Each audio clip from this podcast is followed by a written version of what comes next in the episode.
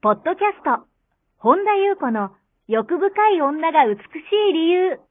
美とお金を引き寄せる。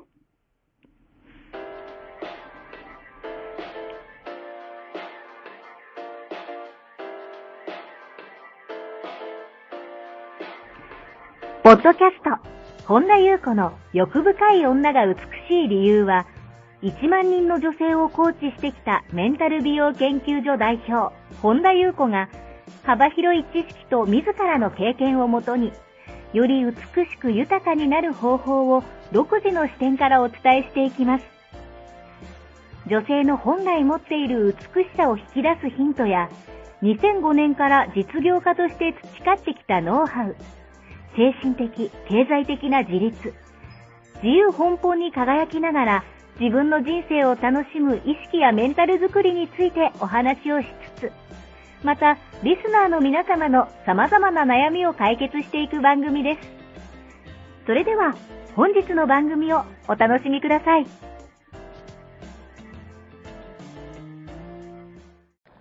こんばんは、本田裕子です。本日もポッドキャスト、1万人の女性をコーチしてきた私、本田裕子の欲深い女が美しい理由、美とお金を引き寄せるの番組をスタートします。本日もこの番組はアシスタントのナチと一緒に進めてまいります。ではナチ本日もよろしくお願いします。よろしくお願いします。はい、今日どのようなお便りが届いてますか？はい。本田さんこんばんは。いつもポッドキャストを楽しみにしています。私は役に立たなくてはいけないという思いが強く、ずっと苦しんできましたが、本田さんのポッドキャストのおかげで、それを手放したら、なぜか感謝されるようになりました。ありがとうございます。また、本田さんの影響で、本音で話せる人とだけ付き合うようになり、そうしたら、上っ面で綺麗事の会話をして、会話をすると疲れるようになりました。また、最近では人間関係もうまくいくようになりました。今回はお礼をお伝えしたくてお便りしました。ありがとうございます。また、YouTube も欠かさずチェックしています。こちらも楽しみにしています。という内容です。はい。ありがとうございます。お礼のお便りを採用させていただきました。はい、ちょっとね、いろいろ伝えたいことも、なんかすごく拾えるとこあるなと思ったので、はい、あの、シェアしたいなと思ったのと、YouTube もね、ね欠かさずにチェックしてくださってるということで、ありがとうございます。嬉しいです。ありがとうございます。あのですね、えー、っと、まあね、なんか、ね、手放したと。私は役に立たなくちゃいけないというね、う強い思いが終わりだったんですね。で、ずっと苦しんできたけれども、その、まず1点目ですね、手放したら、なぜかね、感謝されるようになったというね。あのね、私がね、あの、多くの方のクライアントとか、周りの人も、私の経験も含め、あのー、共通点があるなというか、うん、もうね、シンプル逆だったというね、うんうん、方が多いなと思ったんですね。そのことちょっとお話ししたいんですけど、その役に立たなくちゃいけないって強く思えば思うほど、感謝されないんですよ。でね、いい人であろうと、一生懸命いい人であろうとするほど、嫌われないために苦しくなるんですよ。はい、で、その周りの人をね、一生懸命心配すればするほど、ずっとね、こう見張ることにエネルギーを使い果たすんですよね。はい、で、その、認められたいって努力すればするほど、なんか周りから認められないんですよ。で、ね、愛されたいって願えば願うほど、なんか嫌われる証拠が集まってくるんですよ。つまりですよ。逆にするんです。はい。あのね、役に立とうとしなくなったら、なぜか感謝されるような、この方のようにね、うんうん、もうね、嫌われてもいいって、腹をくくったら、なんかいろんな人と関われるようになった、自分の好きな人だけと関われるようになったとかいう方も多いし、あの、周りの人のね、心配をね、するのをやめたら、うん、なんかすごく自由になったとかね。うん、あとその不安をね、自分で引き受ける。うん、引き受けられるっていう、なんかある意味ちょっとこう、それこそ腹をくくったら、なんか、こう、いろんな道が進み始めたとか、なんかこう自分が自分を、どんな自分も認めたら、なんかわかんないけど他人からもね、傷、あの、副産物として評価をいただく。その副産物を今日いただくために認めてるわけじゃなくて、はいはいはい、もうなんかどんな自分も認めちゃっても、なんか、たら、その副産物として、なんか評価されるようになったとか、結局なんか自分を愛するって決めたら、どんな自分も愛するって決めたら、なんか他人からね、愛されていることにも気づけるようになるんですよ。うん自分が自分を愛せてない人ってね、他人から愛されてることに気づかないわけですよ。うんなんていうのかな、こう、ね、やっぱりすごく愛してても、愛を受け取れないんですよ。っていうことなんだなと。うん結局ね、逆なんです、全部。うん本当にね、いろんな人を見てきて、自分も含めいっぱい観察をしてきて、はい。すごくシンプルで単純だったというね。うんみんな逆のことをやってるんですね。うん。あと、なぜかというと、多くの方を見てきて、やっぱりね、子供の頃うんに、なんかやっぱ一生懸命努力して嫌われない人になりましょうとかね、あのー、なんだろうな、こういうことして親を喜ばせるためにとかね、周りの人、なんだろうな、うーん、嫌われないようにね、いい人をしてね、親からなんか褒められたりとか、うんああ、なんとかちゃんいい子ねとか、親とか先生とかからね、こう、まあ、いい子にね、なりましょうみたいな。だからこう、人を喜ぶ、その自分を犠牲にして、人を優先することを、をしてきてたりするんですよね。で、やっぱりこう、それが親が喜んでくれた、先生が喜んでくれた、それが人生の正解だと思って生きてきたみたいな。でもこう、それってもう、それはそれでその経験としてね、あの、それで、だから親を恨みましょうって話ではなくて、それをもう今必要ないってことなの。私たち大人だから。ああ確かだからある意味、もう自分を生きていいっていうことなんですよね。だからもう自分が喜ぶように生きて、自分のことをとことん愛して、分自分のやりたいことをするうんっていうことがね、できるよう、できることが、うん自分がハッピーでいることは結局周りをハッピーにするっていうね、もうそこに尽きるなと。なるほど。だから全部逆だったっていうね、ことなんですよね。うんうんう。んで、もう一つね、なんか、ね、本音で話せる人とだけ付き合うようになれたと。上っ面のね、綺麗事だけの会話をしていたら疲れるようになりましたって、前回のポッドキャストでね、私は本音を語りますって言ってましたよね。あのね、なんていうんですかね、誤解を恐れずに言うならば、なんか、いつもいつも綺麗事の話をしてる人といると疲れません？疲れます 疲れますよね。いつも当たり障りないけど、なんかそれ本当っていう、なんていうのかな。なんかこう、何度会っても、うんあふーんっていう、こう、なんかね、結局、率直な意見が聞きたかったりうんその親しい人とはね、うんなんかね、自分はこう思うけど、どう感じたって。あの、こう感じたよって。そこが、なんかその、なんだろう、ぶっちゃけトークっていうか、だから多少の毒がはいなんかあってもいいわけで、面白さの一つだったりするんですよ。でそれがなんか別に悪口っていう意味ではなくて、なんか本音では話してると、ある程度なんかこう、ある意味ちょっと批評、批評というか、なんか、これはこう思ったんだけどとかね。例えばですけど、あの、さっきもね、ちょっと私話してましたよね。あの、ちょっと YouTube のことに関してね。あの、悪口じゃないんですよ。あの、その人の世界観だから、それは別にいい悪いはないけども、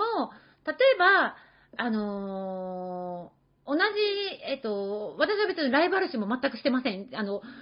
全くしてないけども、えっと、参考までにね、いろんなこう、例えばそのコーチの方とかね、私みたいな発信してる YouTube のね、方をこう見てたらね、やっぱりこういう方が素敵だなとかって、やっぱりこう、見るわけですよね。うん。内容っていうよりは、なんかこう、どういう感じの環境で撮影してるとかとか、で中にはね、あの、もちろんそういうのが好きな方もいいんですよ。けどね、もうね、生活感丸出しでね、あの、洗濯物が干してたりね、うんなんかこう、よりよりのカーテンがあってね、なんか後ろに冷蔵庫に張り紙があってね、なんか真っ暗いところでね、なんかすごくいいことを語っててもね、なんかあの、私はちょっと、あの、その、なんかこう、生活習丸出しな感じでね、で、これどう思うって言って、夏にね、あのー見せたんですよ。でこれはなんかさ、もったいないよねとかさ、それもね、いやいや、これ、この人もこの人で美しいよねとかね、そんな綺麗なことをは言えないわけですよ。うん。だからそういう意味では、人からもしかしたらひ、あある意味、その、批評と言われるような、あの、ジャッジではないけど、なんかもったいないなっていうね。だけど、その人の自由だから、もちろん、あの、あのね、全然ね、あの、い余計なことは言わないですよ。ただ感じたことを率直に話すとか、っていうところで、なんかいろいろその洞察力だったり、俯瞰する力がある人ほど、やっぱそういうことを言ってくれるわけですよ、率直な。いろんな裏側、多方面から見える。いい一方方向からじゃなくて、自分の、なんだろう、フィルターだけじゃなくて、いろんな視点から見える。から、いろんなことをこう想像できるし、だからいろんなね、こう、気づきが起きるわけですよ。だから、会ってると、あーって、なんていうのかな、なんか、上っ面の綺麗事だけって、なんかね、会話してると疲れるんですよ。でも結局ね、率直な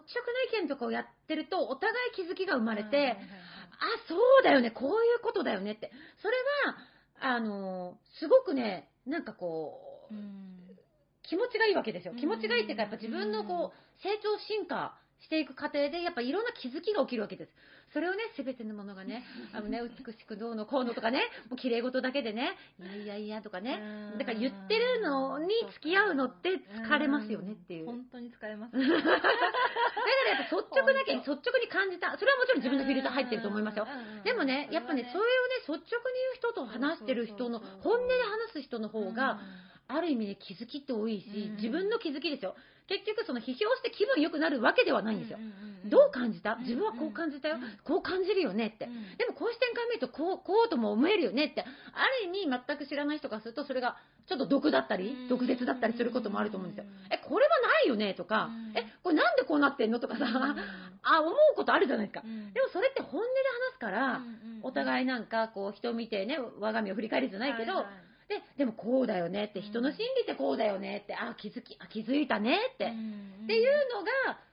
こう会話してて、いろんな気づきが起きるわけですよ。結局それも自分を知るためだったり、自分の気づきっていうね、ありがたいことが起きるけど、綺麗事の会話だけでね、うわ、つらの会話だけでね、あ、いえいえ、どうのとかね、わかんないけど、気づきも何もなくてなんかね、すごい疲れるわけですよ。だから、だから私は本音をね、大事にしてるっていうか、やっぱそれでお互い気づきますよね。だから、ナッツとも毎回なんか、そうそうそうそう。あーってね、あのやってますよね。うん。必ずこのポッドキャストの収録の前に、もう何時間も話しそう続そうそうそう。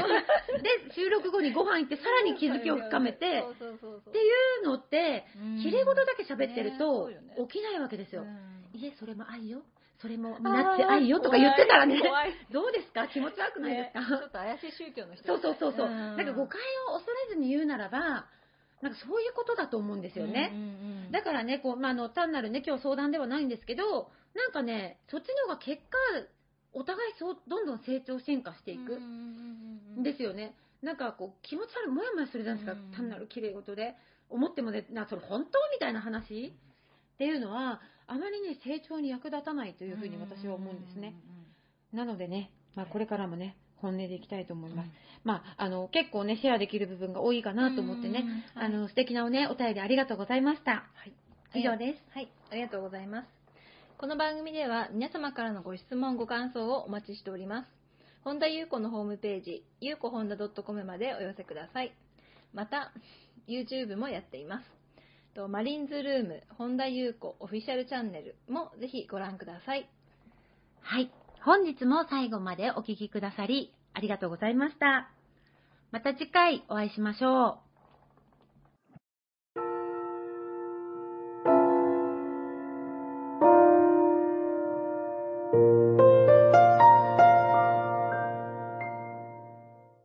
本日のポッドキャストはいかがでしたか？この番組を聞いてくださったあなたにプレゼントがあります。お申し込みは、本田裕子オフィシャルウェブサイトにアクセスし、ポッドキャストページを開き、必要事項を入力してください。ご送信いただいたすべての方にプレゼントをお送りします。美や豊かさを引き寄せる有料級の役立つ情報を無料でお届けいたします。URL は http コロンスラッシュゆうこほんだ .com スラッシュです。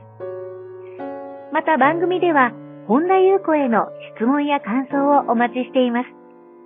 同じく本田ゆう子オフィシャルウェブサイトにアクセスし、お問い合わせフォームからお申し込みください。それでは、また次回お会いしましょう。